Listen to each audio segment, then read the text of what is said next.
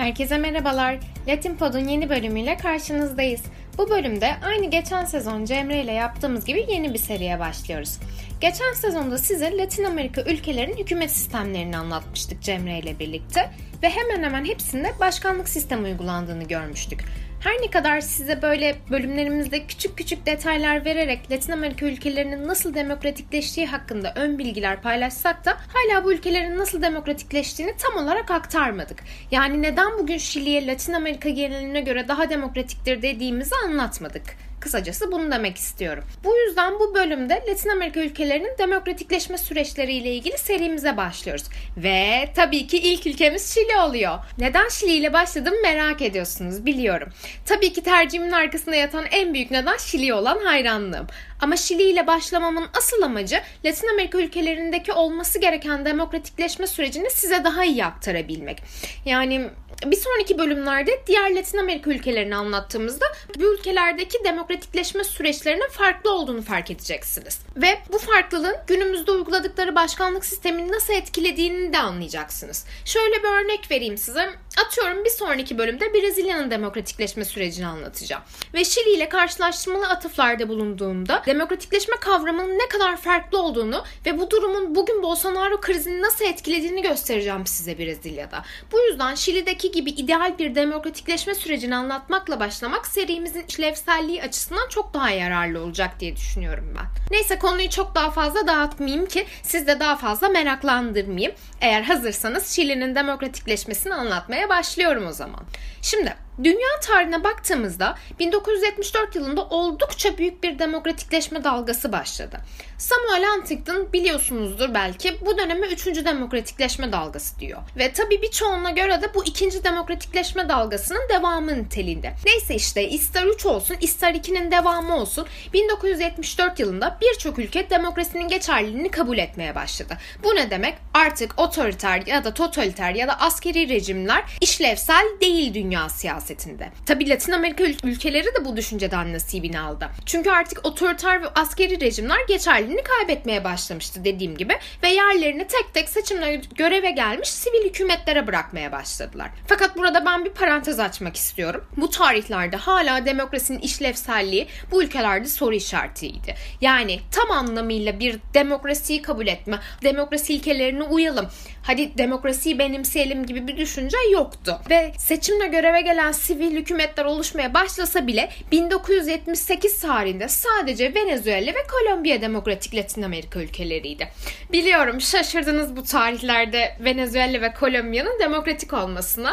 Yani ben de sizin gibi şaşırmıştım araştırmalarımı yaptığım zaman. Ya zaten bir şey diyeceğim. İşte bu yüzden Latin Amerika'yı çok seviyorum. Yani sosyal bilimlerin değişen dinamiğini deneyimleme şansını en iyi Güney Amerika coğrafyasında bulunabiliyor bence. Nitekim Venezuela ve Kolombiya'nın şu anki konumda bu düşüncemi destekliyor diye düşünüyorum. Neyse burada parantezi kapatacağım şimdilik. Çünkü 1980'lerdeki demokratikleşme açısından umut verici gelişmelerden bahsetmek istiyorum. 1980'lerde askeri otoriter hükümetlerinin stabil bir ekonomi ve politik atmosfer kuramamaları sonucu halk ve muhalefet partileri tarafından büyük bir baskı altına girdi. Ayrıca askeri otoriter hükümetler de artık bu işin darbeyle yap yürümeyeceğini anladılar yani sonuçta. Ayrıca artık kiliseler bile askeri otoriter hükümetleri desteklememeye başladı ki bu devletlerin, otoriter totaliter devletlerin en büyük destekçileri her zaman kiliseler olmuştur. Özellikle belirtiyorum Katolik kilisesi. Çünkü bu otoriter devletler her zaman kilisenin çıkarını koruyordu. Yani bu yüzden kilise de ona karşı bir aksiyon alma gereği duymuyordu. Ama 1980'lerden itibaren artık kilise nasıl desem bu hükümetleri savunmamaya başladı. Yani muhalefet partilerine katılmaya başladılar. E tabi tam da soğuk savaş döneminde bu demokratikleşme süreci de başladı. Yani Amerika müdahale etmeden durur mu? Tabii ki de hayır. Yani Amerika'da Latin Amerika'daki demokratikleşmenin en büyük destekçisi oldu desek hiç de yanlış söylememiş oluruz. Tabii ki bunu hayrına yapmadı yani yine ekonomik çıkar odaklı bir dış politika kararı bu. Çünkü Amerika ve güneydeki komşularıyla aralarında bir asimetrik ekonomik ilişki söz konusu. Yani Güney Amerika Amerika'ya bağımlı. Böyle bir ekonomik ilişki söz konusu. Ama neyse yani işte sonuç olarak destekledi diyelim biz. Çok fazla bu konulara girmeyelim. Bir de dünyada bu tarihlerde büyük bir insan hakları kaygısı vardı. Bu da askeri otoriter devletlerin geçerliliğini kaybetmesinde de etkili oldu. Çünkü halk bugün ne bileyim işte Kolombiya'da ya da Küba'da olduğu gibi bu hükümet karşı protestolarda olduğu gibi özgürlük diye bağırmaya başladı. Peki tüm bu etkiler Şili'yi nasıl etkiledi? Hadi hiç vakit kaybetmeden hemen bunu açıklayalım. Şimdi General Pinochet'in 1973 yılında yaptığı darbeyle Şili tam olarak 16 yıl boyunca otoriter rejimle yönetildi. 1989 tarihinde devrilen Pinochet hükümetinden sonra Şili'de daha öncesinde de zaten var olan demokratik yaşam geri döndü. Geri döndü evet yanlış söylemedim. Çünkü Şili Pinochet hükümetinden önce bugün de olduğu gibi yine demokratik bir Latin Amerika ülkesiydi. Şili'de zaten 1970'ten önce partiler arası rekabet vardı. Adil ve özgür seçimler vardı ve bir de bu seçimler üstüne üstlük düzgün bir şekilde yani düzenli aralıklarla yapılıyordu. E, özgürlükler de korunuyordu anayasa tarafından. Hatta yine çok şaşıracağınız bir şey diyeceğim şimdi size. Şili 1950'lerde ve 1960'ların başında Amerika'dan ve birçok Avrupa ülkesinden daha demokratikti.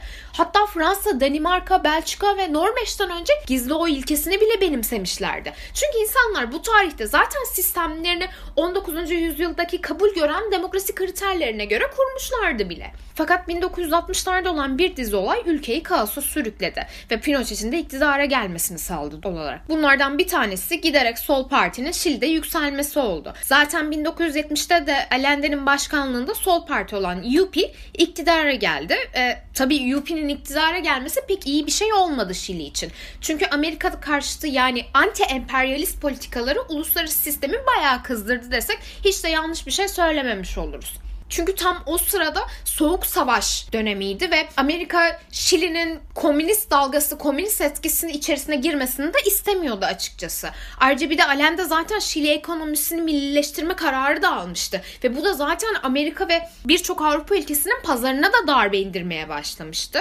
E, 1973 seçimlerinde de Allende'nin partisi yani UP büyük bir oy çoğunluğuyla iktidara gelmeyi de başardı. Bu da zaten kaygılanmaya başlayan Amerika'yı daha da telaşlandırdı. Ve 1973'te Pinochet'in liderliğinde yapılan askeri darbeye tüm desteğini de sundu Amerika bu yüzden. Sonucunda tahmin ettiğiniz üzere darbe başarılı oldu ve Pinochet iktidara gelir gelmez Allende ve tüm destekçilerini öldürdü. Tüm yasa ve yönetme gücünü de bir güzel kendine toplamayı başardı. Böylece Şili katılımcı özgür demokrasiden baskıcı otoriter rejimle yönetilen bir ülkeye dönüştü. Tabii ki Pinochet öyle tamam Şili'deki tek otorite benim bana uyacaksınız diyerek halkı ikna edemedi. Yani zaten halkın ikna olmasını beklemesi bile şaşırtıcı. Bu insanlar demokrasinin ve özgürlüğün tadını almış bir kere. Pinochet'i niye meşru başkanları saysınlar ki? Bu yüzden Pinochet de bir strateji geliştirdi kendi kafasında. Pinochet hükümeti rejimini güçlendirmek adına 1980'de yeni bir anayasa hazırlığına başladı. Anayasa tamamen askeri rejimi meşrulaştıracak maddelerden oluşuyordu. Yani her ne kadar demokratik koşullar ile yapılmamış olsa da bir şekilde referandum yapıldı ve referandumda da insanlara bu anayasayı kabul ettirdi. Bu tarihten sonra Pinochet için 8 yıllık bir rahatlama dönemi başladı desek doğru söylemiş oluruz açıkçası. Çünkü nasıl olsa polis gücünü de arttırdı. Kimse kendisine de karşı gelemiyordu artık. E tabiri caizse iş adamlarının işini de gördü. Biraz gururunu falan da okşadı onların. Sağ partiler de Pinochet'in bu yeni düzenini kabul etti. Çünkü kendi çıkarlarını fazlasıyla koruyordu. E bu ortamda Pinochet'i hangi duruma sokabilirdi ki yani? Kendisine ne karşı gelebilirdi ki? Tabi bu senaryoda Pinochet'in unuttuğu bir faktör vardı. O da uluslararası arenada yükselen insan hakları ve özgürlük sesleriydi. Pinochet'in yarattığı korku imparatorluğu bu söylemlerle birlikte çatlamaya başladı. Bu söylemlerle muhalef partiler de güçlenmeye başladı doğal olarak. Ayrıca Arap-İsrail savaşı sonucunda patlayan petrol krizi yani petrol fiyatlarının yükselmesi Şili ekonomisinde büyük bir darbe söz konusu yarattı. Yani Pinochet Şili ekonomisini düzene sokmakta yetersiz kaldı. E, bunun sonucunda politik atmosfer de kötü etkilenmeye başladı. Yarattığı korku imparatorluğu ülkedeki stabiliteyi de bozdu. Kendisinin tahmin ettiğinin aksine. İşsizliğin yükselmesi de bu duruma tuz biber oldu. Ve 1980'lerin ortasına doğru halk ayaklanmaya ve hükümet karşıtı protestolarına başladı. Fakat bu sefer de hükümet karşıtı grubun önünde çok büyük bir engel vardı.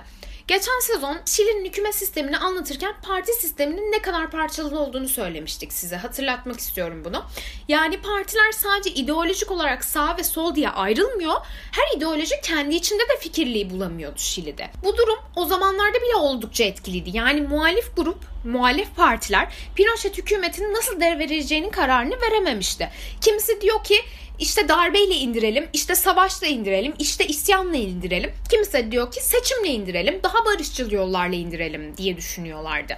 Böylece Pinochet bir kez daha derin bir nefes almış oldu. Çünkü muhalefet partilerinin arasında bir ortak görüş yoktu. Ve bu özgüvenle 1988 yılında Pinochet hükümeti iktidarda kalıp kalmaması ile ilgili bir referandum düzenledi. Nasıl olsa kendisine karşı etkili bir muhalif güç yok. Yine Şili'yi yönetiriz düşüncesine kapıldı Pinochet ve yandaşları. Tabi doğal olarak yani burada kendisini suçlamıyoruz. Ama tabii ki de Pinochet'in evdeki hesabı çarşıya uymadı. Etkili bir muhalefet partisinin olmamasına rağmen medya resmen bir süper kahraman gibi kamuoyunu uyandırmayı başardı. Yani 1988 referandumda gerçekten medya çok büyük bir rol aldı. Halkı örgütleme ve halkı mobilize etme konusunda.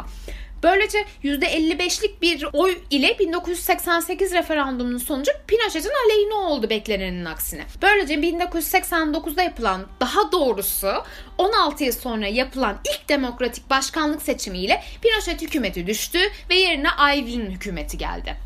Yani kısacası 1989 yılı Şili'nin altını çizerek söylüyorum bunu.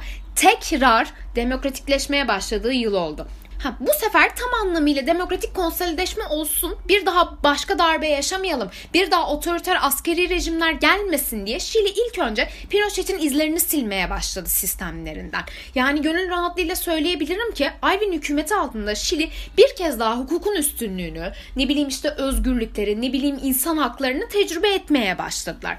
1980'de Pinochet'in hazırladığı anayasa yerine yeni bir anayasa ile yönetilmek isteyen Şili için de artık demokratikleşmesini tamamlamasına az kaldı desek hiç de yalan söylemiş olmayız bence.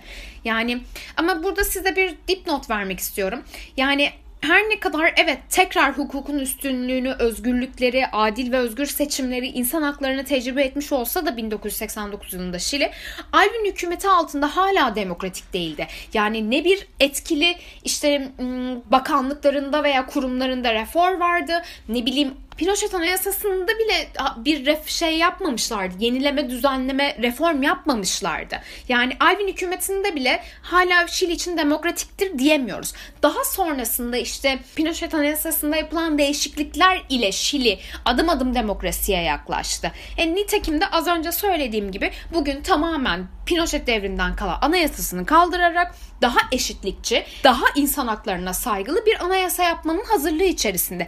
Bu yüzden zaten şu anda Şili'yi anlatıyorum ki ideal demokratikleşme sürecinin nasıl olduğunu anlamamız için. Mesela bir sonraki bölümde az önce örnek verdiğim gibi Brezilya'dan bahsedeceğiz. Brezilya'da bu olgu çok daha farklı gelişecek. Yani onlar hala otoriter devletin izlerini silememiş olacak. Çünkü Şimdiden mesela bir örnek vereyim. Orada karşı muhalefet partiler bile otoriter hükümet tarafından kuruldu. Arena vardı o zamanlarda. Yani yine 1980'lerden bahsediyoruz. Arena vardı ve Arena muhalefet partilerini kurmuştu. Kendisine rekabet etsin diye yaratmıştı onları. Ama Şili'de böyle bir durum söz konusu değil. Zaten 1973'ten önce partiler arası rekabete dayalan bir sistemi vardı. Tekrar ve tekrar söylüyorum. Şili demokrasiye en yakın, demokratik konsolideşmesini tamamlamaya en yakın Latin Amerika ülkesidir. Diyerek sözümü ve anlatacaklarımı bitiriyorum. Ve böylece Latin Pod'un bu bölümünün de sonuna gelmiş oluyoruz. Bir sonraki hafta yeni bölümümüzde tekrar görüşmek üzere diyorum ve hoşçakalın. Kendinize çok iyi bakın.